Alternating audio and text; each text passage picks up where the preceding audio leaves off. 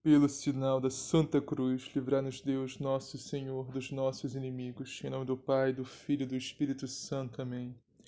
Creio em Deus Pai, Todo-Poderoso, Criador do céu e da terra, e em Jesus Cristo, seu único Filho, nosso Senhor, que foi concebido pelo poder do Espírito Santo, nasceu da Virgem Maria, padeceu sob Pôncio Pilatos, foi crucificado, morto e sepultado desceu à mansão dos mortos, ressuscitou o terceiro dia, subiu aos céus, está sentado à direita de Deus Pai Todo-Poderoso, donde há de vir a julgar os vivos e os mortos.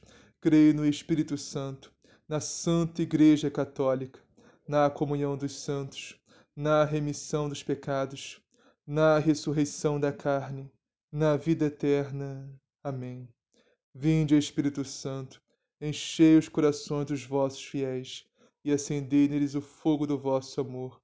Enviai, Senhor, o vosso Santo Espírito, e tudo será criado, e renovareis a face da terra. Oremos.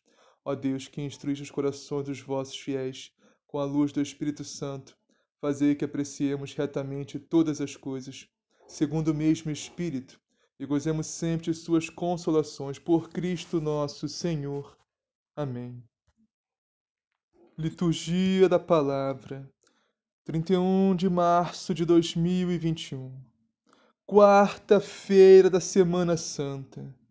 Primeira leitura. Leitura do livro do profeta Isaías. O Senhor Deus deu-me língua adestrada, para que eu saiba dizer palavras de conforto à pessoa abatida ele me desperta cada manhã e me excita o ouvido para prestar atenção, como um discípulo.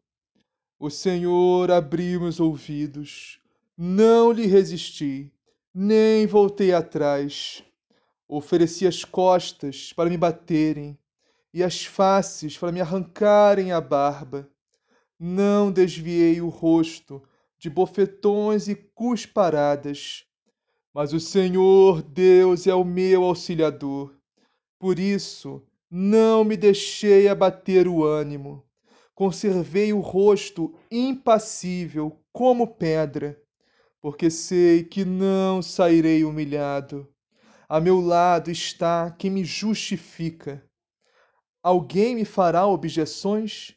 Vejamos. Quem é meu adversário? Aproxime-se. Sim, o Senhor Deus é o meu auxiliador. Quem é que me vai condenar? Palavra do Senhor. Graças a Deus. Salmo responsorial. Respondei-me pelo vosso imenso amor neste tempo favorável, Senhor Deus. Por vossa causa que sofri tantos insultos e o meu rosto se cobriu de confusão. Eu me tornei como um estranho a meus irmãos, como um estrangeiro para os filhos de minha mãe. Pois meu zelo e meu amor por vossa casa me devoram como fogo abrasador, e os insultos infiéis que vos ultrajam recaíram todos eles sobre mim. Respondei-me pelo vosso imenso amor neste tempo favorável, Senhor Deus.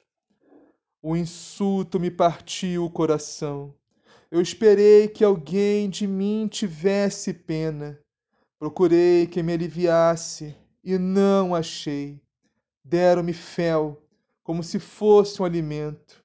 Em minha sede ofereceram-me vinagre. Respondei-me, pelo vosso imenso amor, neste tempo favorável, Senhor Deus. Cantando eu louvarei o vosso nome, e agradecido exultarei de alegria. Humildes, vede isto e alegrai-vos. O vosso coração reviverá, se procurardes o Senhor continuamente, pois nosso Deus atende à prece dos seus pobres e não despreza o clamor de seus cativos. Respondei-me pelo vosso imenso amor, neste tempo favorável, Senhor Deus. Evangelho do dia. Naquele tempo, um dos doze discípulos, chamado Judas Iscariotes, foi ter com o sumo sacerdote e disse: Que me dareis se eu vos entregar Jesus? Combinaram com ele trinta moedas de prata, e daí em diante ele procurava uma oportunidade para entregá-lo. No primeiro dia dos pães sem fermento, os discípulos aproximaram-se de Jesus e perguntaram: Onde queres que te preparemos a ceia pascal? Jesus respondeu: Ide à cidade, até tal homem, e dizei-lhe: O Mestre manda dizer: O meu tempo está próximo. Vou celebrar a Páscoa em tua casa junto com os meus discípulos. Os discípulos fizeram como Jesus mandara e prepararam a ceia pascal. Ao anoitecer, Jesus se pôs à mesa com os doze.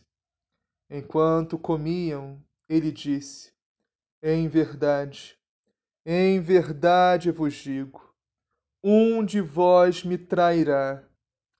Eles ficaram muito tristes e, um a um, começaram a perguntar-lhe: Acaso sou eu, Senhor? Ele respondeu: Aquele que comigo põe a mão no prato, esse vai me trair. O filho do homem se vai, conforme está escrito a seu respeito. Ai, porém, daquele por quem o Filho do Homem é traído. Melhor seria que tal homem nunca tivesse nascido. Então Judas, o traidor, perguntou: Mestre, serei eu? Jesus respondeu: Tu o dizes. Palavra da salvação. Glória a vós, Senhor. Meus irmãos e minhas irmãs, estamos no meio da Semana Santa, em plena Quarta-feira Santa, às portas do Trido Pascal, que irá iniciar amanhã, na quinta-feira, dos lava-pés. O Trido Pascal, meus irmãos, que é simplesmente o ápice da nossa vida cristã os três dias mais importantes de toda a nossa fé. Meus irmãos, me desculpe, mas eu vou dizer: é uma vergonha alguém que se diz católico e nunca participou de um trido pascal. Não que seja preceito, meu irmão, deixar isso bem claro, porque não é, ou seja, não é obrigatório. É uma quebra dos mandamentos. Você não participar do trido na quinta, na sexta, mas no sábado, né, que já a partir das 18 horas já é sábado de aleluia, já é domingo. Então, o preceito, a obrigação é ou ir no sábado, a partir das 18 horas, que já é domingo, ou ir no domingo, de, de manhã ou de noite. Esse é o preceito. Mas, meus irmãos, que amor é esse por Deus? Que amor é esse por Jesus? Que damos o mínimo, do mínimo. E o, o trido pascal, meus irmãos, é tão lindo. Como eu disse, é o ápice. É muito mais importante, o trido mais importante da nossa fé. E como é o trido pascal? Então, amanhã, na quinta-feira, é a missa do lava-pés, onde o próprio Jesus lava os nossos pés. Depois acontece a ceia pascal e a traição de Judas. Na sexta-feira santa, na sexta-feira da paixão do Senhor, o nome já diz, né? Nós vivenciamos a Páscoa do Senhor, a passagem da vida para a morte. Ou seja, nós recordamos, nós vivenciamos a paixão e a morte de nosso Senhor Jesus Cristo na cruz. E no sábado, que é o sábado de Aleluia, nós celebramos a ressurreição gloriosa de nosso Senhor Jesus Cristo a partir das 18 horas, que já é domingo. Então celebramos a Páscoa do Senhor, da morte para a ressurreição. E tudo isso, meus irmãos, é muito lindo, meus irmãos. Por isso eu insisto, se for possível, né, porque eu sei realmente na situação que estamos atualmente, com essa pandemia e tudo fechando, é possível que eu não tenha nem a possibilidade né, de ir. Já tudo fechado, mas se for possível, se estiver aberta a igreja, vão, meus irmãos, vá no tríodo pascal. Participe, meus irmãos. Vamos nos aprofundar na nossa fé, vamos conhecer mais nossa fé, vamos nos apaixonar mais pela nossa fé, vamos aprofundar mais, vamos sair do raso, da superfície, do obrigatório. Ah, não, só vou na igreja domingo porque eu sou obrigado aí. Ah, eu só rezo porque eu sou obrigado a rezar, só faz porque eu sou obrigado. Não, meus irmãos, não, vamos, vamos parar de fazer as coisas por Deus, por obrigação e começar a fazer por amor. E para isso a gente precisa de uma conversão real, sincera. Precisa abrir o coração para a graça de Deus. Por isso, meus irmãos, eu insisto, se for possível, se estiver aberta a igreja, participe do Trito Pascal. Então vamos meditar um pouco o evangelho de hoje, que está em Mateus, capítulo 26, versículos 14 a 25. E começa assim: Naquele tempo, um dos doze discípulos, chamado Judas Iscariotes, foi ter com os sumos sacerdotes e disse: Quem me dareis se eu vos entregar Jesus? Combinaram então trinta moedas de prata, e daí em diante Judas procurava uma oportunidade para entregar Jesus. Meus irmãos, Jesus foi vendido como um escravo por 30 moedas de prata. Da mesma forma, meus irmãos, que José do Egito foi vendido lá em Gênesis pelos seus irmãos. Mas desse mal, meus irmãos, dessa perversidade, dessa ruindade dos irmãos de José, Deus tirou a salvação de todo o povo hebreu, fazendo José governador do Egito, salvando a sua família e todo o seu povo. E assim, meus irmãos, da mesma forma, desse mal, dessa traição de Judas. Deus, que é infinita bondade e misericórdia, de um mal sempre tinha um bem muito maior. A traição de Judas, vendendo Jesus por 30 moedas de prata como escravo, pregando para ser crucificado. Deus tira a salvação do, de todo o povo de Israel, meus irmãos, e não só do povo de Israel, mas de todos os povos, de todas as nações do mundo inteiro, do, do universo todo. Porque Deus faz Jesus Cristo governador, não só do mundo, não, só do povo de Israel, não só do mundo, mas do universo todo. Jesus salva todo o mundo, todo o universo. Uma coisa tem que estar clara aqui, meus irmãos, que ensina o catecismo também, que Deus ele não converte o mal em bem. Deus não transforma o mal em bem. Ou seja, porque se for assim, ah não, então eu vou fazer muito mal porque Deus vai transformar tudo em bem. Não.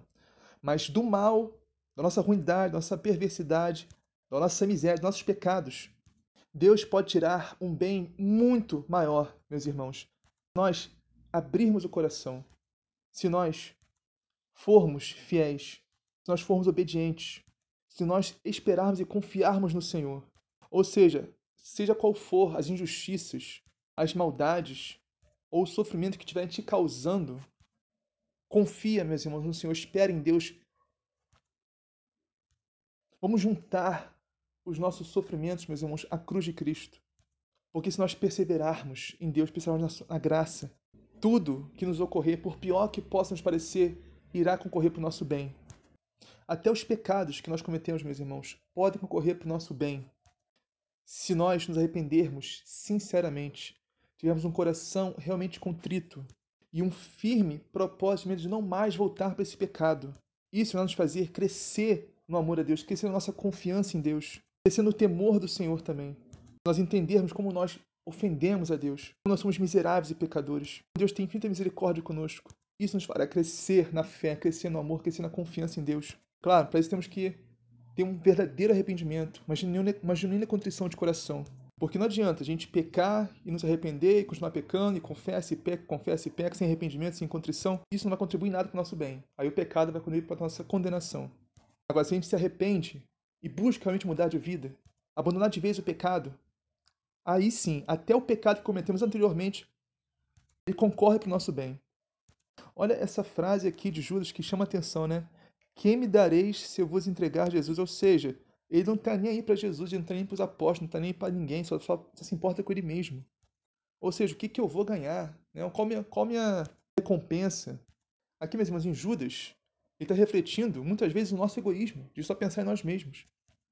Muitas vezes não estamos nem aí para quem está do nosso lado, quem está próximo de nós, está tá, tá passando necessidade, está com algum problema. Não, a gente só quer saber dos nossos problemas, dos nossos interesses, das nossas coisas.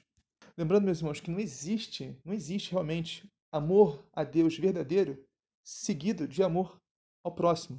Ou seja, ninguém pode dizer que ama a Deus se não amar o próximo. São João nos diz nas suas cartas: aquele que diz que ama a Deus, mas odeia o seu próximo é mentiroso. E odiar não é só você desejar o mal, eu quero que essa pessoa morra. não é só isso. Odiar, meus irmãos, muitas vezes é indiferença. Odiar, muitas vezes, é egoísmo. É pensar em si mesmo. Não se dar ao outro. Como Judas, por exemplo, aqui. O que, que eu ganho com isso? Eu não quero saber dos apóstolos, dos meus irmãos, de Jesus, não. Sabe o que eu ganho? E diz a palavra, e daí em diante, Judas procurava uma oportunidade para entregar Jesus. Meus irmãos, façamos um bom exame de consciência. Será que nós não estamos apenas é, esperando uma oportunidade para entregar Jesus? Será que nós não temos, não, não temos sendo Judas por aí? O que é entregar Jesus? Entregar Jesus é escolher o pecado. É escolher as, as, as 30 moedas de prata em vez de Jesus. Será que eu não estou apenas esperando uma oportunidade para pecar? Eu não pequei ainda porque não tive uma oportunidade? Eu estou me colocando em ocasião que possa me levar a pecar? Porque isso é entregar Jesus, meus irmãos. Pecar é entregar Jesus. Quando estamos em estado de graça, Jesus está unido a nós, estamos com Jesus. Quando a gente peca, pecado sério, pecado mortal, pecado grave, a gente perde Jesus, a gente entrega Jesus. A gente agarra o pecado e entrega Jesus. Diz tchau para Jesus. Agora, curioso, meus irmãos, essa pergunta aqui dos, dos apóstolos, né? dos verdadeiros apóstolos, dos verdadeiros discípulos de Jesus, que chegam para ele e perguntam. No primeiro dia dos ázimos, dos pontos sem fermentos, os discípulos aproximaram-se de Jesus e perguntaram: Mestre, onde queres que façamos os preparativos para comer a Páscoa? Ou seja, Olha o contraste com a pergunta de Judas, meus irmãos. Judas chegou e perguntou: o que, que eu ganho com isso? Não. Os verdadeiros apóstolos, os verdadeiros discípulos de Jesus chegaram e perguntaram: Mestre, o que tu queres que eu faça? Onde queres comer a Páscoa, mestre? Como o Senhor quer fazer? Como vão ser os preparativos? O Senhor manda, a gente obedece. Tudo que nós queremos é agradar o Senhor. Será, meus irmãos, que nós somos Judas ou somos os discípulos, realmente, os apóstolos? Nós queremos agradar a nós mesmos ou queremos agradar a Jesus? Queremos fazer a vontade de Deus ou fazer a nossa vontade?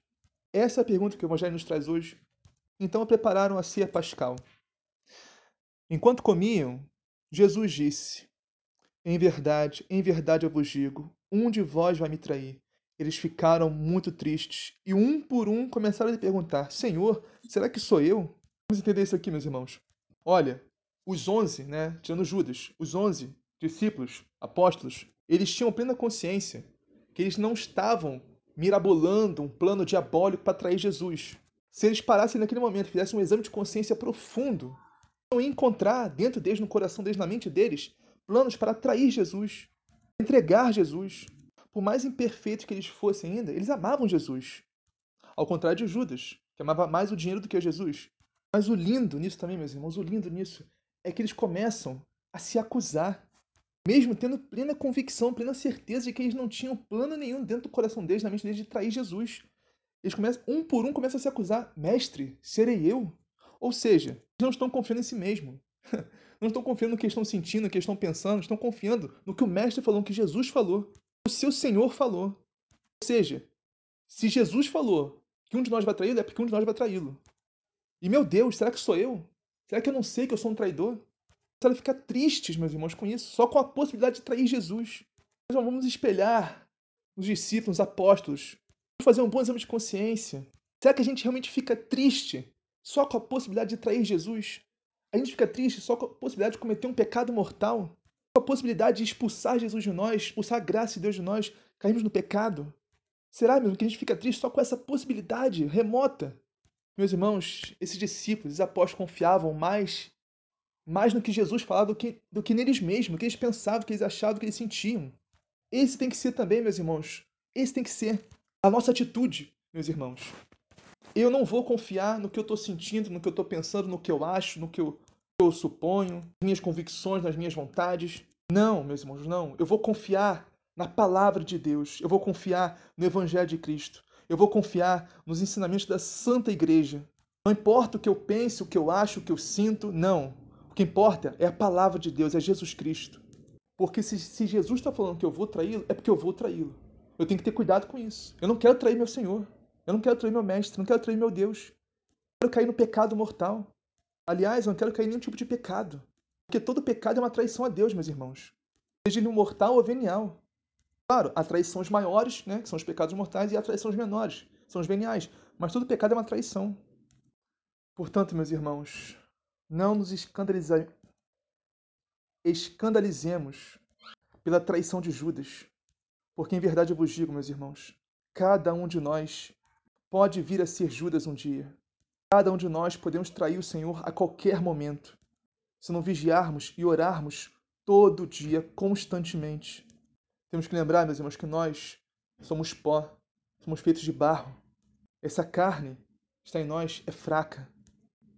E ela grita pelo pecado todo dia, pelo que não presta, pelo que quer nos levar à morte, à condenação. Por isso, nós temos que viver em oração. Temos que viver fortificados pelo Espírito de Deus. Temos que confessar regularmente, participar das Santas Missas sempre que possível, não só aos domingos, sempre que possível durante a semana também. Temos que meditar a palavra, fazer uma leitura orante do Evangelho. Portanto, temos que vigiar e orar constantemente, meus irmãos, e nos afastar de tudo aquilo que pode ser sequer ocasião de pecado, que possa colocar em risco a nossa vida eterna, a nossa salvação. Assim seja, amém. Pai nosso que estás no céu, santificado seja o vosso nome. Venha a nós o vosso reino, seja feita a vossa vontade, assim na terra como no céu. O pão nosso cada dia nos dê hoje, perdoai as nossas ofensas, assim como nós perdoamos a quem nos tem ofendido. E não os deixeis cair em tentação, mas livrai do mal. Amém. Ave Maria, cheia de graça, Senhor é convosco, bendito sois vós entre as mulheres, bendito é o fruto do vosso ventre, Jesus. Santa Maria, Mãe de Deus, rogai por nós, pecadores, agora e na hora de nossa morte. Amém. Glória ao Pai, ao Filho e ao Espírito Santo, assim como era no princípio, agora e sempre, por todos os séculos dos séculos. Amém.